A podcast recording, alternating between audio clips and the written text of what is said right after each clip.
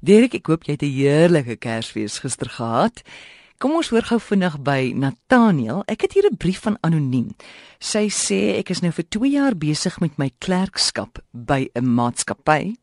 So ek is net tydelik daar. Ek beplan om te trou nadat ek klaar is, maar ek wil weet, moet ek my baas nooi na die troue? Hy het nog nie my aanstaande ontmoet nie. Alhoewel hy gaaf is, is dit nie iemand met wie ek 'n pad wil stap nie.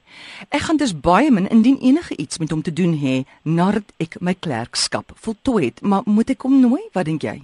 Nee, onder geen omstandighede. Hy het met jou niks te doen. Ek wil net eers vir asseblief, dit klink baie Victoriaans. Ek beplan om te trou nadat ek my klerkskap voltooi het. Hou net asseblief aan werk.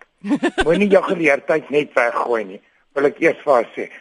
Nooi ek my baas na my troue toe. Jy nooi hom skaars na jou troue toe as jy al 10 jaar met hom gewerk het. Dit klink nie of sy teruggaan na dieselfde maatskappy toe nie. Hy ken nie die verloving, die verloofde nie, die troue is die jy nooi hom nie. Tensy hy volkome alkoholiste sal hy ook nie wil kom nie. Tensy hy van daai is wat op oral opdrag waar daar 'n gratis kroeg is. Maar ek meen dit elke mens wat by jou company begin werk vir jou begin nooi, gaan jy mal word. En dit is jou spesiale dag. So glad nie, glad nie as jy eers dis daai wat mense can of worms, as jy daai blik oopmaak mm. en 'n baas wie jy tydelik is nooi na jou trou toe, moet jy feitelik die kar wag. Jou predikant wat jou gedoop het en almal begin nooi. So glad nie, gaan aan met jou lewe, vergeet van hom. Nog 'n anonieme brief. Ek en my man is uitgenooi na my suster se seun se troue maar kan dit ongelukkig nie bywoon nie. Kan ek my dogter en haar verloofde in ons plek stuur? Die kostes is tog reeds aangegaan en sal daarom mos nou nie saak maak nie. Terloops, die uitnodigingskaartjie het net my en my man se naam op. Wat sê Nathaniel? OK, hier's 'n lang storie vir die persoon. Neem aan as 'n dame wat se praat van ek en my man. Baie dankie dat jy een van die eerstes is wat van die ontvangkant van die uitnodiging af 'n vraag vra gewoonlik maak ons dit net die bruid se probleem. Onder geen omstandighede kan jy jou dogter stuur nie. 'n Troukaartjie is nie 'n kupon nie. Dit of 'n uitnodiging is nie 'n kupon of rugbykaartjies nie. As jy na 'n troue toe genooi word, kan ek vir jou waarborg as jy genooi na lang oorweging want daar is nie 'n troue op aarde waar daar nie te veel mense is wat hulle moet uitsif nie. So, jy is genooi, maar ek kan vir jou sê in hierdie bruid en bruidegom se lewe is daar nog 300 ander mense op 'n vel papier met wie hulle baie meer kontak of baie meer betekenisvolle verhoudings het as met hulle niggie. En gee hulle die voorreg om self iemand anders te nooi as hulle enigsins verstand het, sal hulle net sig van verligting. Maar is twee minder mense om oor te worry. Onkoste is nog steeds reeds aangegaan tel glad nie. Dit is nie jou besigheid wat die onkoste is nie. Die onkoste is daar, daar word vir elke troue altyd vir ekstra vier vir mense wat opdag ongenooi vir mense wat werk, maaltye gemaak.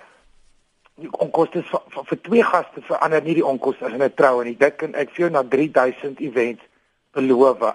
Ek het baie niggies en neefies en ek is baie lief vir hulle, maar geografies en hoe die lewe verloop en so sien ons mekaar skaars. Ek het 3000 mense met wie ek 'n belangrike verhouding het soos wat hulle in hulle lewe het. So jy gaan hulle nie verplig nie. Jy gaan nie een dilemma verander in twee en iemand stuur. Jy stuur net iemand in jou plek wanneer jy jou land verteenwoordig by die UN en jy kan nie vir die vergadering opdaag nie of wanneer jou maatskappy iemand stuur na 'n kongres toe. Maar nie na 'n troue nie. Gee daai mense die voorreg om iemand wat hulle belangrik ag in hulle lewe of wat hulle ook vir my nee sê omdat hulle reeds te veel gaste het toe nou jy stuur nie jou dogter met wie hulle 10 te 1 vrede het en haar partner wat hulle glad nie ken vir 'n gratis partytjie nie maar kan net nie sterk genoeg mm, sê dat ja. jy dit nie doen nie maar ek bedank hierdie dame dat sy wel gevra het want baie mense sal net iemand goed Elsona van die Weskus sê, "Hoe gemaak is mens by 'n formele geleentheid aansit? 'n Hoofgereg word voor jou neergesit en jy sien geen sinskant om eers halfpad daardeur te werk nie." Jy is onder geen verpligting om eers daaraan te raak nie. Wanneer dit 'n formele geleentheid is en wanneer jy wat soos mense noem 'n plated meal, dit is ek in my huis bedien, maar ek ken my vriende en ek ken my gaste en ek weet wat hulle eet, dan het jy nie die voorreg om min in te skep of net waarvan jy hou nie. So van 'n bord af by jou hoofgereg eet jy waarvan jy hou. Niemand gee om nie. Ek het nog nooit gehoor dat 'n waiter krak want hy moet 'n vol bord terugdra nie. Die chef by 'n formele ete het nie tyd vir enige iemand. So ons is hier gee glad nie om of kos terugkom nie.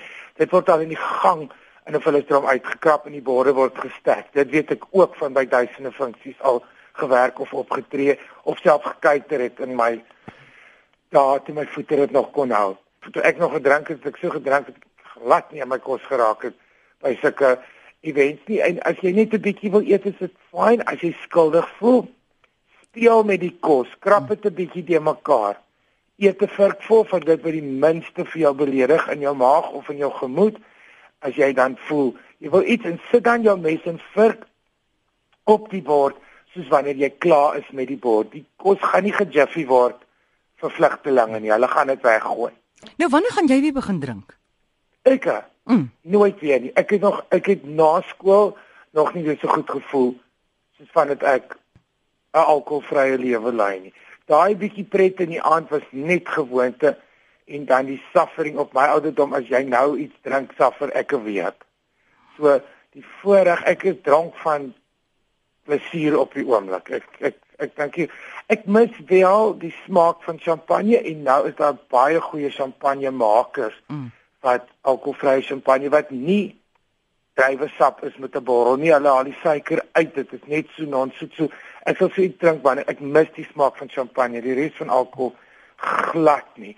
En as jy na 50 nog die voorreg het om die aarde te bewandel en jy wil dit langer doen, hm. is alkohol suurdeeg en meel is jou twee grootste vyande en ek probeer daarvan af wegbly. Ek sal eerder krak vir 'n snykoek voor 'n glas wyn.